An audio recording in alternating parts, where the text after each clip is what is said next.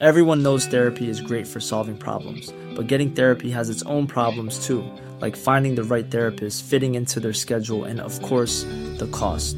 Well, BetterHelp can solve those problems. It's totally online and built around your schedule. It's surprisingly affordable too. Connect with a credentialed therapist by phone, video, or online chat, all from the comfort of your home. Visit betterhelp.com to learn more and save 10% on your first month. That's BetterHelp, H E L P. Por 25 céntimos de Bitcoin, si es que eso existe. Palabras mindfucks que hoy nos vayan a reventar la cabeza. Por ejemplo, Sergio, Blanetas. Magnetar. Jesús. Hercolubus. Sergio. Mm, Planeta errante. Jesús. Nibiru. Sergio. Exoluna. Jesús. Planeta X. Espi, qué asco dan estos dos. ¿eh? Madre mía, sí, sí. Qué gente. Qué gente lo que sabe esta Ya gente, ves, Dios mío. repercute, eh, que Empollones.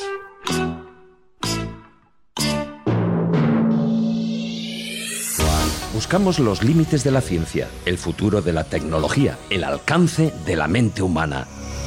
Esto es Mindfacts.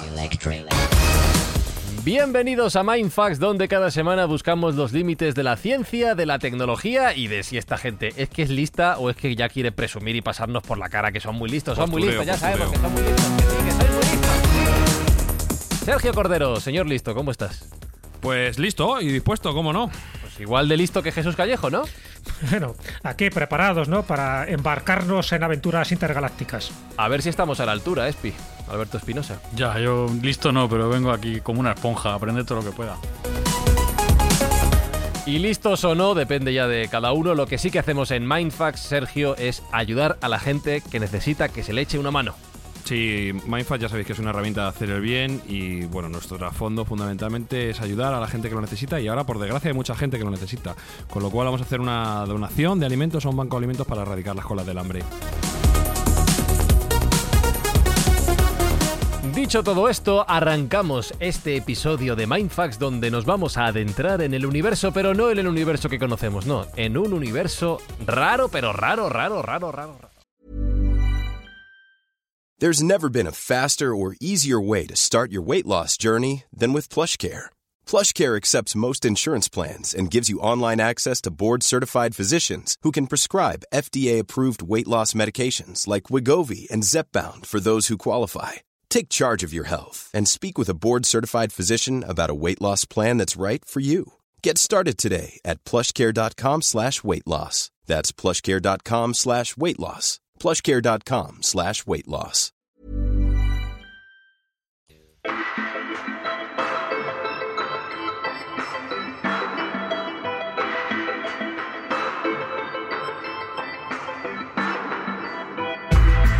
Las palabras que habéis escuchado en el inicio del episodio Mindfactor son términos relacionados con el universo que no manejamos todos los días. Todos sabemos lo que son los planetas, lo que son las estrellas, lo que son, bueno, en fin, lo que manejamos en nuestro día a día desde nuestro libro de la asignatura del colegio hasta que somos adultos. Pero hoy, hoy en Mindfax, en Mindfax, perdón, vamos a poner sobre la mesa una serie de conceptos que nos van a romper la cabeza, que es lo que venimos a hacer en este programa. Y para empezar, claro, yo no sé si tiene palabra asociada, porque no ha salido, pero si buscamos planetas ya no solo donde encontrar vida, sino donde poder vivir nosotros, Sergio, que es una de las de las grandes eh, de las grandes ideas del ser humano para futuro, tenemos ya candidato, tenemos ya una segunda tierra.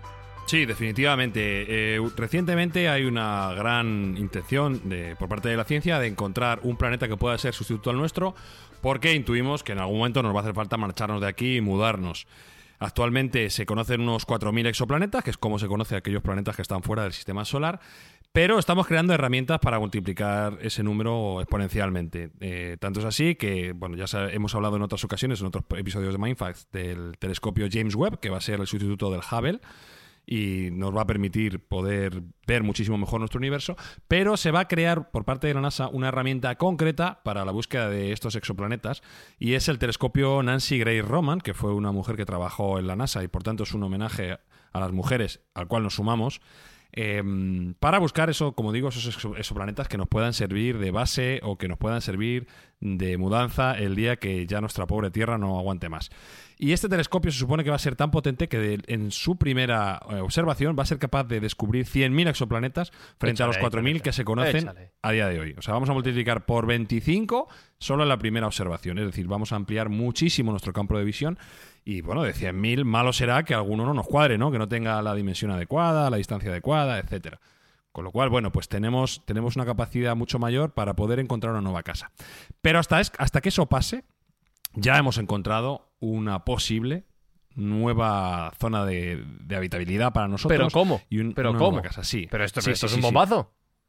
Bueno, es, es relativamente reciente y es un mundo que se ha descubierto que responde al precioso nombre de K218b y que tiene la peculiaridad y ha llamado muchísimo la atención porque en él se supone y, se ha descubierto que puede existir agua. De seguro vapor de agua, de seguro porque se ha podido, eh, por, el, por el método del tránsito, se ha podido concretar que existe agua y por la distancia que tiene con su estrella eh, y la zona por la cual orbita es muy probable que tenga agua líquida, lo cual Ajá. eso nos excita muchísimo para pensar que si hay agua y hay buena radiación y la radiación es muy parecida a la que tenemos nosotros en la Tierra, hay muchas posibilidades de que, ya no de que haya vida, que, que eso sería el premio gordo de la lotería, sino que pueda mantenerse la vida y que para nosotros eh, pudiera ser una, una, segunda, una segunda casa. El pequeño problema que tiene es que El nombre, un poco el lejos. nombre que es difícil. Bueno, el, no- el nombre lo podemos trabajar un poco más, pero Sí. claro, el problema inevitable es que está a 111 años luz de la Tierra. Es decir, si fuésemos capaces de ir a la velocidad de la luz, que ya sabéis que es complicado, solo tardaríamos 111 años en llegar.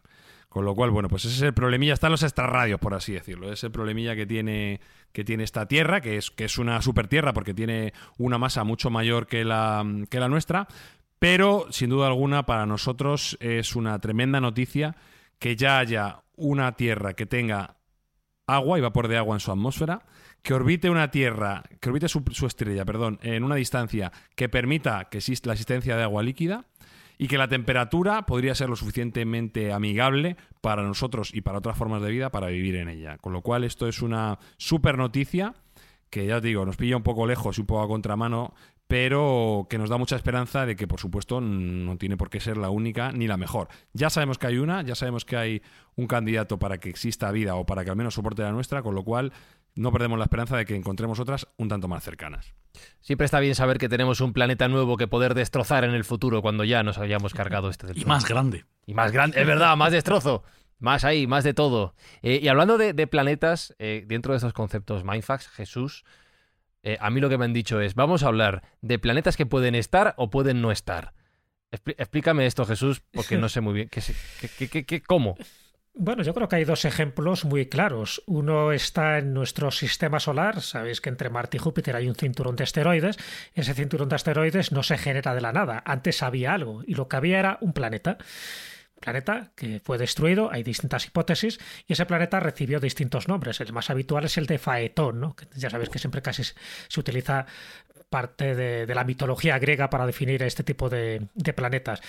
Eso al final explosionó y, fruto de la explosión generó ese cinturón de asteroides, algunos pues con un tamaño bastante considerable, y eso es lo que ha hecho que se especule qué pudo haber pasado, es decir, algo chocó contra ello y que eso también pudo haber provocado, por ejemplo, que nosotros tengamos ahora un satélite, que es la Luna, pero que en el pasado tuviéramos más satélites, ¿no? Satélites que o bien se han desprendido de, de la órbita de la gravedad de la Tierra o bien sencillamente que se han precipitado sobre la Tierra, que era la famosa y teoría, teoría delirante de Hans Horbiger, que además fue muy aficionado por parte de, de los nacionalsocialistas, dic- diciendo que eso explicaba pues las eras geológicas, las eras del pasado, prehistóricas y muchas cosas. Una estupidez supina, pero para que veáis cómo muchas ideas geológicas y astronómicas disparatadas, pues tuvieron un consenso en aquella época dentro de, de los científicos nazis.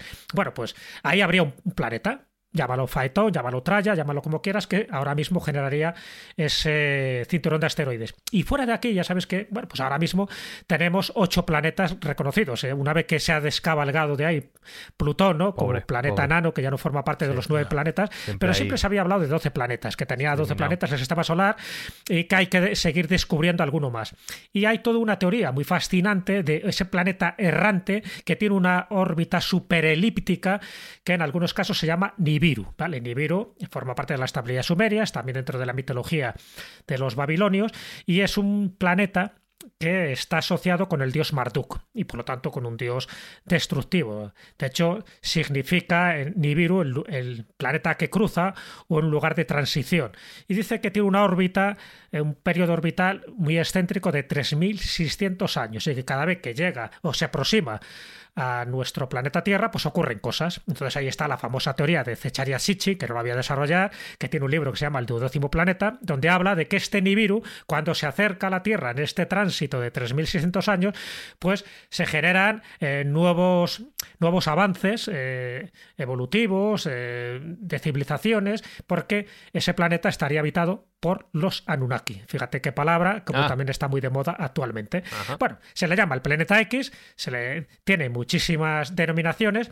Se, se habla también del planeta del apocalipsis, porque también se habla de que llegará un momento en que esa estrella algunos pues que sería la asocian con la estrella Genjo, ¿no? Del, del, libro del Apocalipsis de San Juan, se habla de que un astro chocará contra la Tierra y producirá pues todo ese cataclismo, bueno, generará el fin del mundo. Bueno, pues la llaman Ajenjo, la llaman Marduk, le llaman Nibiru, le llaman Hercolubus, es decir, tiene distintos nombres casi siempre con connotaciones apocalípticas y que ese planeta esté o no esté habitado por una raza extraterrestre sería el que marcaría el principio del fin de un ciclo biológico y geológico del planeta Tierra. Por eso digo que eso ha generado muchísima especulación porque forma parte de la mitología, ahí están las tablillas sumerias y también se habla por parte de las tablillas chinas, pero de eso a que esté habitado, de que pase cada 3.600 años, que sean los que han hecho un avance progresivo a la humanidad, porque lo asocian con las pirámides de Egipto y os podéis imaginar cuántas y cuántas cosas. La literatura de Zecharia Sitchin es apasionante por una parte, porque el hombre, bueno, pues la verdad que tonto no era, pero tiene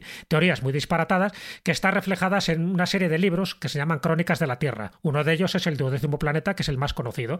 Bueno, pues intenta explicar muchísimos de los acontecimientos terrícolas a raíz de este avistamiento, de esta llegada del planeta Nibiru. Por lo tanto, eso ya digo que ha generado muchísima especulación a todos los niveles y ni que decir tiene que tanto en películas como en novelas de ciencia ficción, el planeta Nibiru, o como le queramos llamar, o Marduk, pues forma parte indiscutible de que algo va a pasar y que en breve pues podrá volver a llegar a la Tierra. Oye Jesús, ¿y cuándo, cuándo pasó esto por última vez?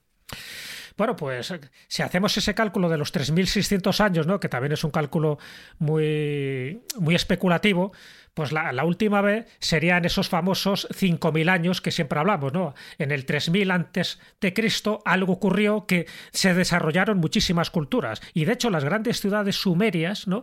Pues empiezan justo en esos 5.000 años. Entonces dice la teoría de, de Zecharia Sitchin y de otros cuantos que justo en ese momento es cuando los Anunnakis desembarcan de su planeta, llegan a la Tierra, también por intereses eh, muy particulares, porque quieren explotar el oro que hay en la Tierra, entonces nos convierten en esclavos. Bueno, ya te digo, no voy a entrar un poco en esa teoría porque es muy, muy curiosa, pero desde mi punto de vista muy delirante. Pero ahí sería el momento, el último momento donde se desarrollan. Claro, si pasó hace 5.000 años y pasa cada 3.600, quiere decir que debió pasar también en el año 1400, más o menos. Claro, claro. Entonces, ah. ahí es cuando, eh, en esos 5.000 años es cuando, por decirlo así, se notó ¿no? ese progreso de la humanidad, porque tanto en Egipto como en Babilonia como en China, sí es verdad que se producen focos de civilización y de un desarrollo inusitado. Entonces lo asocian a esta, a esta llegada de los Anunnakis, que en el fondo también daría origen a las leyendas de los dioses instructores. ¿Os acordáis que en todos los pueblos, en todas las culturas, aparecen estos dioses instructores que llegan a la Tierra? Incluso en la cultura Dogón también se habla ¿no? de, estos, de estos seres que procederían de,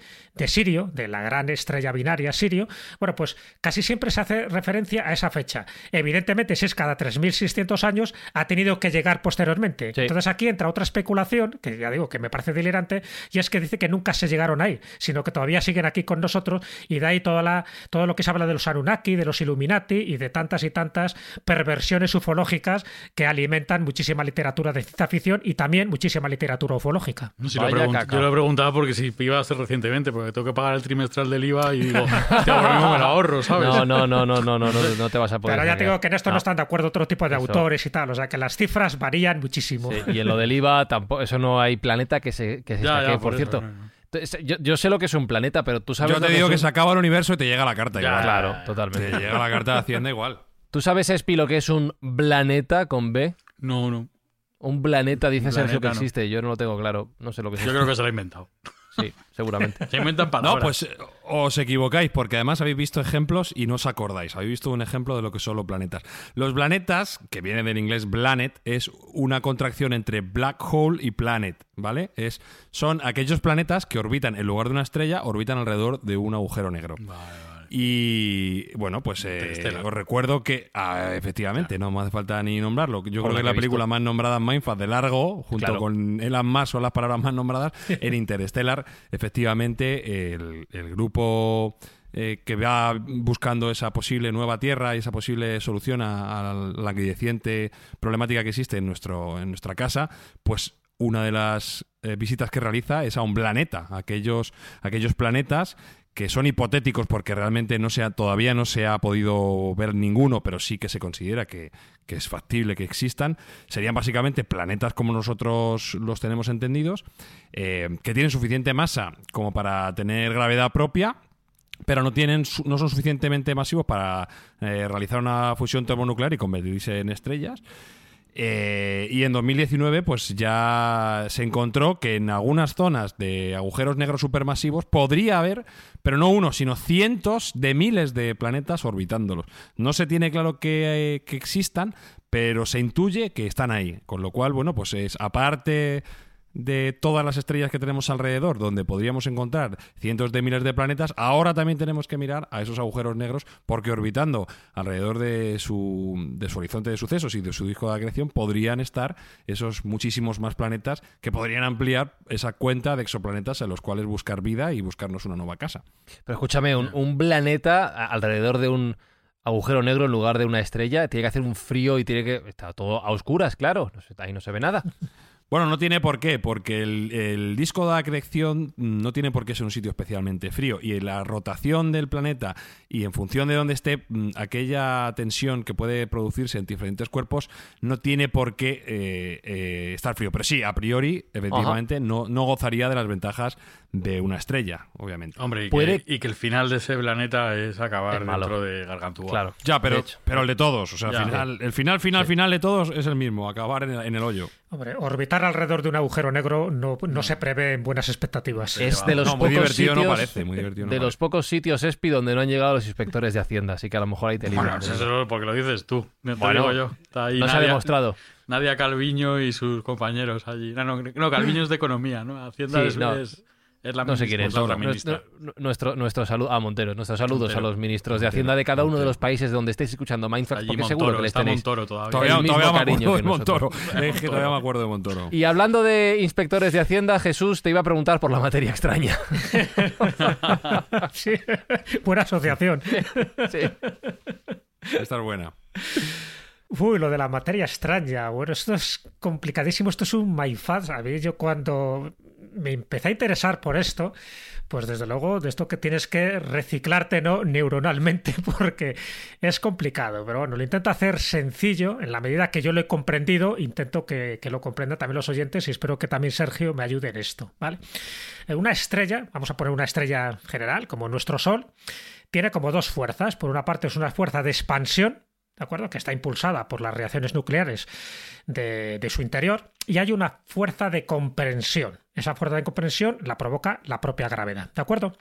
Bueno, ¿qué ocurre cuando esa gravedad es, es grande? Entonces, aquí hay como dos tipos de estrellas. Aquellas que tienen poca masa, que al final, con el tiempo, se acaban convirtiendo en una nana blanca, y aquellas que tienen mucha masa, que con el tiempo se acaban convirtiendo en un agujero negro. ¿De acuerdo? Pero entre medias, entre una nana blanca y un agujero negro, hay otro tipo de estrellas que con el tiempo se pueden convertir en una estrella de neutrones. Bueno, una estrella de neutrones, sabes que es una estrella súper gigante, masiva, que al final explota en una supernova y el núcleo, el, su núcleo colapsa porque sencillamente se agota su combustible, se agota todo, todo luego la fuerza ¿no? de fusión que tienen y esa fuerza de la gravedad lo que hace es que va comprimiendo la estrella, la va comprimiendo, la va comprimiendo, la va comprimiendo, es una estrella moribunda y de tal manera que una estrella, imaginaros que tiene un diámetro de, de un millón y medio de millones de kilómetros, por ejemplo, o sea, una cosa gigantesca, al final se convierte en en una estructura muy similar a una ciudad como Montreal, o sea, de 10 kilómetros de diámetro. Una canica. Una canica. Pero eso es porque la gravedad la va comprimiendo, comprimiendo, de tal forma que la presión eh, pone pues al límite toda la materia que, que, la, al final la rompe, la materia, lo que A es mí la me vendría, me vendría bien el formato para bajar un par de tallas de aquí al verano, ¿eh? Sí, no estaría mal, No ¿verdad? me vendría mal. Entonces, bueno, pues es un proceso donde lo que se hace es que, claro, no hay espacio al final entre los propios átomos, quedan pegados una especie de nube electrónica a todos sus núcleos, precisamente por el efecto de la gravedad, lo va comprimiendo. En este proceso, casi todos los electrones y los neutrones, que diga, y los protones, perdón, lo que hace es que se convierten en neutrones, todo ello. Y esos neutrones, que fíjate, fueron descubiertos por Rutherford en 1920, o sea, antes no se sabía ni que existían, bueno, quedan todo como una especie de tejido o de una sopa compacta. Esa compacta de neutrones es lo que se llama la pasta nuclear. La pasta nuclear es un material tan duro y tan resistente, el más resistente que hay en todo el universo, por lo menos de lo que se tiene constancia, que es 100 billones de veces más resistente que el acero y está en el interior de la corteza de esta estrella de neutrones. Me seguís hasta ahí, ¿no? Más o menos. O sea, sí. que has visto que se va contrayendo y al final la presión hace que todo quede tan junto, tan junto, que se convierte en una pasta nuclear. Muy ese material todo. se, ¿eh? Claro, se llama neutronio, todo ese material. Es muy denso y una taza de café pesa tanto como la montaña del Everest Para que os hagáis una idea un poco de, de la proporción. Todas las partículas elementales de esta montaña, imaginaros el Everest, es como que se comprimen de tal manera que llegan a convertirse en una taza de café. Entonces, bueno, pues para que veáis un poco la proporción de este Sol supermasivo, como al final se convierte en un diámetro parecido a Montreal o como sería Madrid o París. Bueno, pues el neutronio, primero, aquí es donde viene por qué lo llaman la pasta nuclear, porque en principio parece que tiene una forma como unos ñoquis, por eso imaginaros una especie de cafetería, de restaurante. Se parece unos ñoquis, son pequeñas esferas, luego unos cilindros como espaguetis y luego se convierte en una especie de láminas como la lasaña. O sea, es una pasta, pero todo concentrado. Imaginaros, hay neutrones a, a, a cascoporro. Pasta dura ahí, sin cocer. Va, va de comida la cosa porque yo he leído también que se puede llamar también sopa de quarks eh, lo que se puede comprimir dentro de la materia. Todo se Claro, explica es que ahí entran Hay los comida. Sí. Ahí entran los quark, porque cerca del núcleo la presión es muy extrema, está claro, es tan extrema que los neutrones, eh, bueno, en principio se están manteniendo estables, pero llega un momento en que ya no son estables los neutrones, porque la presión hace que se desmonten sus elementos fundamentales. Y los neutrones tiene, está compuesto por quarks. Hay seis tipos de quarks, ¿de acuerdo? Y entonces lo que hacen es que estos quarks forman un océano de partículas subatómicas, otra pasta todavía mucho más concentrada, y los únicos quarks de los seis tipos que hay, los que se mantienen estables son los que se llaman quarks extraños. ¿De acuerdo? Porque hay- ya sabéis que hay distintos quarks, los arriba, los abajo, los valles, los tal. Entonces hay unos que se llaman, hay uno que son los encantos y otros los extraños. Bueno, pues los únicos que se mantienen est- estables son los quarks extraños. Por lo tanto, lo que genera es la materia extraña. La materia extraña no tiene nada que ver ni con la materia ordinaria ni con la materia oscura. Ni con el Es- doctor extraño. Exactamente, como el doctor extraño. Entonces es una materia, fijaros, ¿eh? Y aquí viene la parte MyFats. Una vez que hemos llegado a esta concentración de masa, de, de, de espagueti, de lasaña, de neutrones, pero de neutrones que al final se tiene que descomponer en lo más mínimo, que son los quarks, pero de los quarks solo hay uno que se mantiene estable, que es el quark extraño, se crea la materia extraña que es tan densa, tan estable y tan indestructible que sería el material perfecto para construir cualquier cosa si pudiéramos acceder a ella, claro, porque todo esto es mera especulación. Y además, y es un elemento curioso que es, por ejemplo, lo han establecido astrofísicos como Barry Friedman, es contagiosa. ¿Qué quiere decir? Que cualquier elemento de esta materia extraña que entre en contacto con otra materia ordinaria la convierte también en materia extraña. Ah, pues te vendría bien para la operación bikini, Sergio. Hombre, decir que la materia extraña tiene esa propiedad que parece que todo lo convierte a materia extraña porque parece ser que es la sustancia más estable que se conoce en todo el universo. Y es tan estable que la materia que entra en contacto con la propia materia extraña se convierte inmediatamente en materia extraña. Con lo cual, si hay un pequeño escape de materia extraña y hay gente que dice que ya lo puede haber circulando por el universo, todo aquello que toque planetas, soles, asteroides, cualquier cosa que toque se va a convertir inmediatamente en, materia extraña. Con lo cual, ríete tú del COVID-19 que nos tiene tan preocupados que como empiece, como, como empiece a escaparse algo de la materia extraña de alguna de esas estrellas, eh, vamos a tener muy divertido el, panorama. Y el tema es que no sabemos si está viniendo hacia nosotros o no. O sea que. Claro, pero, pero el tema todavía es mucho más apasionante. Porque es como el rey Midas, es decir, todo lo que toca lo convierte en oro el rey Midas, en este caso todo lo que toca la materia extraña se convierte en materia extraña, pero es que la materia extraña no sabemos muy bien qué es, pasa un poco como la materia oscura. ¿Qué quiere decir? Que es que la materia extraña está rompiendo todas las leyes físicas que conocemos del universo. Pero sí sabemos que es incompatible con la vida, con lo cual mejor mantenernos alejados. Exactamente, es incompatible con la vida. Pero aquí entra otro término, mindfast, que es la kilonova. Es decir, estamos hablando de una estrella de neutrones que puede llegar hasta extremo, ¿no? Pero ¿qué pasa con dos estrellas de neutrones? Porque hay veces que son binarias y, bueno, pues eh, una rota alrededor de la otra. ¿Qué pasa cuando colisionan? Pues cuando colisionan dos estrellas de neutrones se convierte en una kilonova, que es muy superior la explosión, la gravedad y la destrucción de una supernova. Entonces, ¿qué ocurre?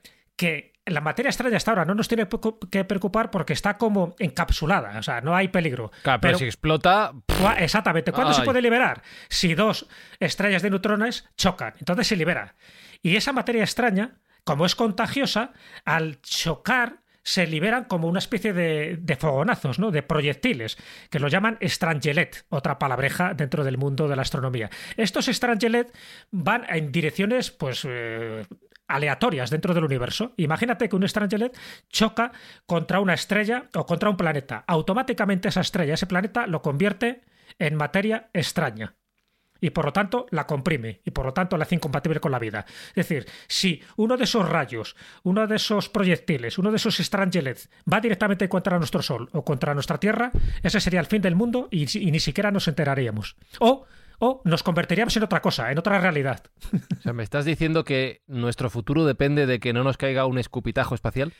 Exactamente. Nuestro futuro depende de que no haya una kilonova cerca, donde dos estrellas de neutrones choquen y donde no nos llegue por casualidad un proyectil llamado Strangelet. Vamos a pensar un poco en esto, vamos a pensar un poco.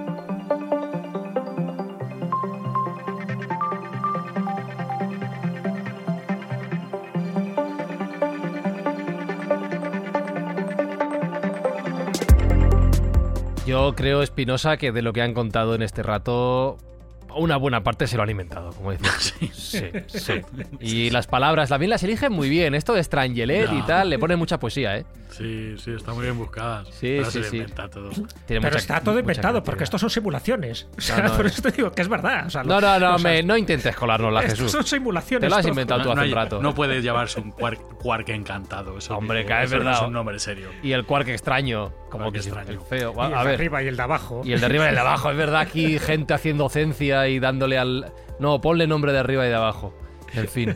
Eh, vamos a seguir con palabras que se han inventado estos señores. Por ejemplo, Sergio magnetar o magnetares o magnetare o ¿Esto qué es? Magnetar, magnetar. Bueno, pues es otro de los elementos que también son más infrecuentes dentro de nuestro universo. que lo dice, lo dice muy serio, Espi, lo dice tan serio que me tengo que creer. Joder, es que tiene un aplomo Sergio, macho, que, como para discutirle. Sí. No, bueno, al final son términos que, evidentemente, para el común de los mortales y para la gente como nosotros de a pie, pues no nos son muy conocidos, pero para todas las personas que trabajan en el ámbito de la ciencia y de la física espacial, pues eso, son de uso común, que no, es mi caso. Entonces, para mí también es sorprendentemente bello el poder acercarme a conceptos nuevos. Bueno, en el caso del magnetar, concretamente, es una estrella de neutrones que está alimentada por un gran campo magnético, un campo magnético muy fuerte. En realidad es una forma de pulsar un pulsar distinto eh, en el cual, bueno, pues eh, hay unos, unas emisiones de altísima energía, ¿vale? Pueden ser rayos gamma, pueden ser rayos X, puede ser radiación electromagnética. Y principalmente están eh, formados estos rayos por, por fotones. ¿Cuál es la, la, anomalía de estos magnetares? Pues que tienen una capacidad magnética fuera de lo común. Y que curiosamente, cuando nosotros recibimos sus energías, nos pueden llegar como símiles de información intencionada. Es decir, algunos de esta información, de estos magnetares, se han confundido en algún ámbito con eh, mensajes extraterrestres, por así decirlo, por, no ponerle misterio al asunto. ¿Por qué? Porque estos, estos rayos que emite, estos magnetares, tienen a veces cadencias que pueden tener lógica para nosotros, o que aparentemente podrían tener lógicas, con lo cual han podido ser eh, sospechosos habituales de ser información orientada a tener un contacto con nosotros. Finalmente, se ha descartado y se ha llegado a la conclusión de que estas, eh, este tipo de energía que proviene de, estos, de estas megaestrellas y de estas magnetoestrellas, pues son elementos naturales, pero no ha, ha causado no pocas pérdidas de sueño por la noche de gente que, pensaba que estaba ante un, mensaje alienígena. Entonces, bueno, pues es un elemento del universo que es curioso, que es relativamente infrecuente, aunque existen muchos, porque el universo ya hemos dicho en muchísimas ocasiones que es absolutamente vasto e inmenso, pero que al estar fuera de nuestro entorno cotidiano, pues eh, no deja de ser interesante traerlo aquí. O sea que hay elementos en el universo que pueden confundirse con información eh, pautada, que eso es lo que tiene de interesante estos, estos eh, elementos. Esto me lo creo, Espi, porque ya lo hemos hablado más veces. Está entre cervezas. Sí. Esto sí. Ah, ah. la pasta cósmica no, pero esto sí. De cuando en cuando metemos una bacalá, de cuando en cuando metemos una bacalá, pero generalmente somos serios. Para que estén atentos los que nos escuchan. de hecho, a ver si esta creéis que es verdad o no. Y yo, a mí me suena el blazer, ¿no? Que es la chaqueta esta, pero el blazar o blazar, es que claro, es que no manejo yo estas palabras. Bueno, pues también, también es otra, otra cuestión muy interesante, el blazar. Eh, el blazar está además de. está muy de moda, está muy de moda el blazar, se lleva mucho. Sí, se habla mucho de los blazares en, todos Los, en todos los bares y terrazas. Claro, sí. Tú, pues, si dejaras de ver vídeos de gatos en YouTube, te darías cuenta no, que. Y en YouTube también te encuentras vídeos de blazares todo el rato. Bueno. El blazar, vamos a ver, el blazar o, blazar se puede pronunciar de las dos formas según quien, quien lo pronuncie. Eh, la preferencia que tenga, porque como viene de, una, de un palabra inglés que es entre black, de black y zar de quasar, de SAR, pues eh, ahí se puede pronunciar a gusto del consumidor. Bueno, ya te da una pista, es un quasar, es una forma de quasar, ¿vale? Los quasares recordamos que son fenómenos energéticos que están en el entorno de un agujero negro, normalmente cerca del núcleo de la galaxia, y que, y que bueno, pues eh, con la energía que tiene alrededor, el agujero negro empieza a emitir energía y empieza también un poco al, nivel de magnetar a emitir rayos X, luces infrarrojas, radio, un poco de todo, ¿vale? Por eso, eso es lo que hace que los cuásares sean una de las fuentes más brillantes de todo el universo conocido. La diferencia con el blazar es que, a su vez, es un cuásar que está potenciado por un agujero negro supermasivo y que el chorro de energía que emite está orientado hacia la Tierra. Es decir, que nosotros tenemos un, una dirección directa de este tipo de energía. Y te decía que está muy de moda porque se acaba de encontrar uno, un blazar, que atiende al atractivo nombre de PSOJ030947.49 más 271753. Hay que mejorar PSO para, para abreviar, para los amigos.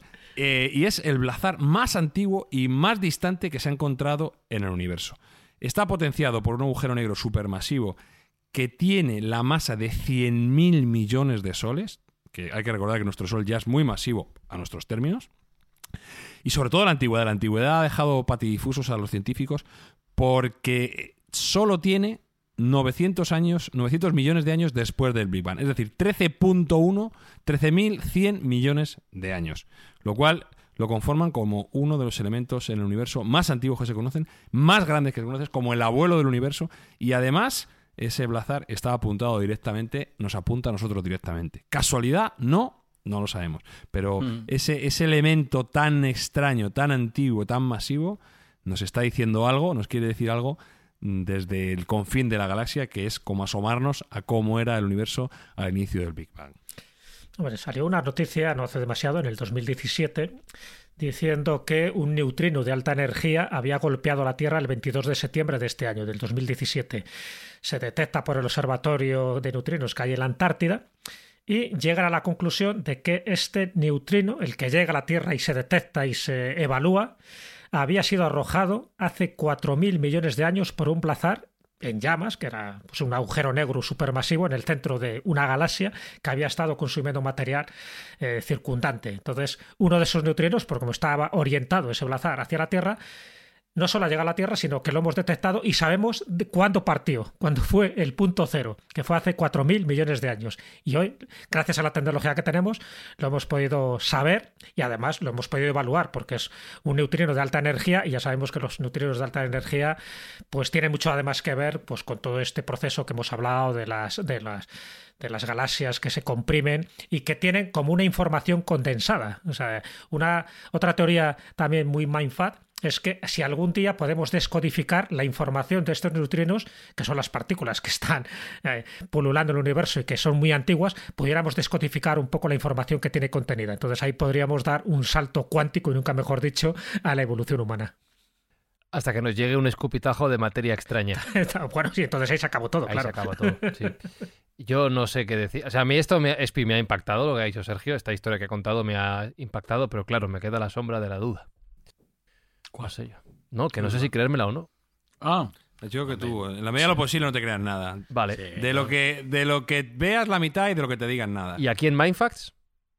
Menos todavía. Pues entonces, Todo de palo. lo que puedo decir a los oyentes es que nos digáis si creéis que las historias que habéis escuchado son ciertas o no. Arroba mindfacts-bajo. Se supone que sí, que son todas verdad, pero no sé yo, no sé yo, no sé.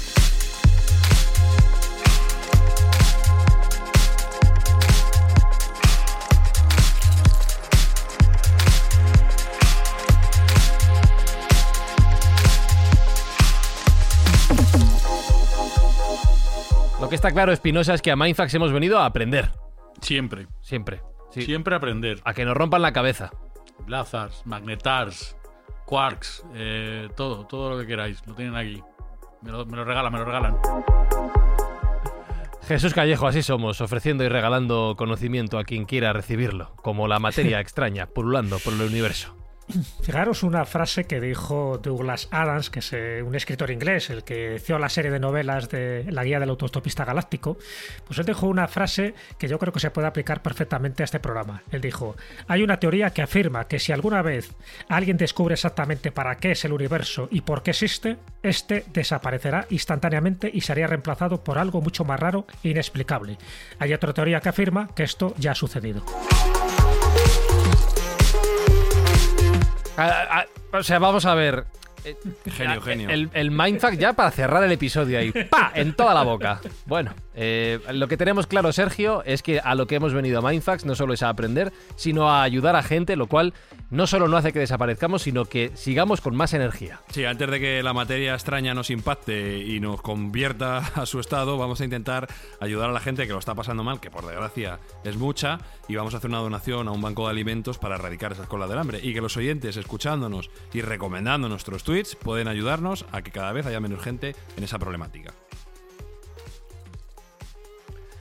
Y como siempre, os recordamos que en vuestra plataforma favorita de podcast nos podéis dejar vuestros comentarios, vuestras puntuaciones de 5 estrellas, pero estrellas masivas, ¿vale? Estrellas gordas, de estas que hemos comentado. Magnetares, cinco magnetares. Cinco magnetares para arriba en vuestra plataforma eh, preferida de podcast. Tened cuidado y fuera que hay materia extraña pululando. Besos, abrazos de Fran y Zuzquiza. La semana que viene más Mindfacts. ¡Adiós!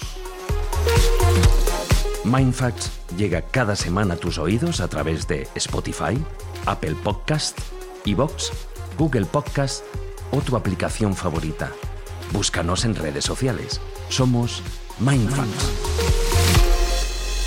En realidad eso no es cierto, Leonard. De hecho, ahora estoy pensando que dados los parámetros de tu experimento, el transporte de electrones a través de la apertura de nanoanillos metálicos en realidad no tiene ninguna diferencia cualitativa con el experimento llevado a cabo en los Países Bajos. Allí ya se observó el cambio de fase en electrones dentro del arco metálico y por consiguiente quedaba más que patente el efecto cuántico de Aronoff-Bohm con interfaz. Y ya está, hasta ahí me sé.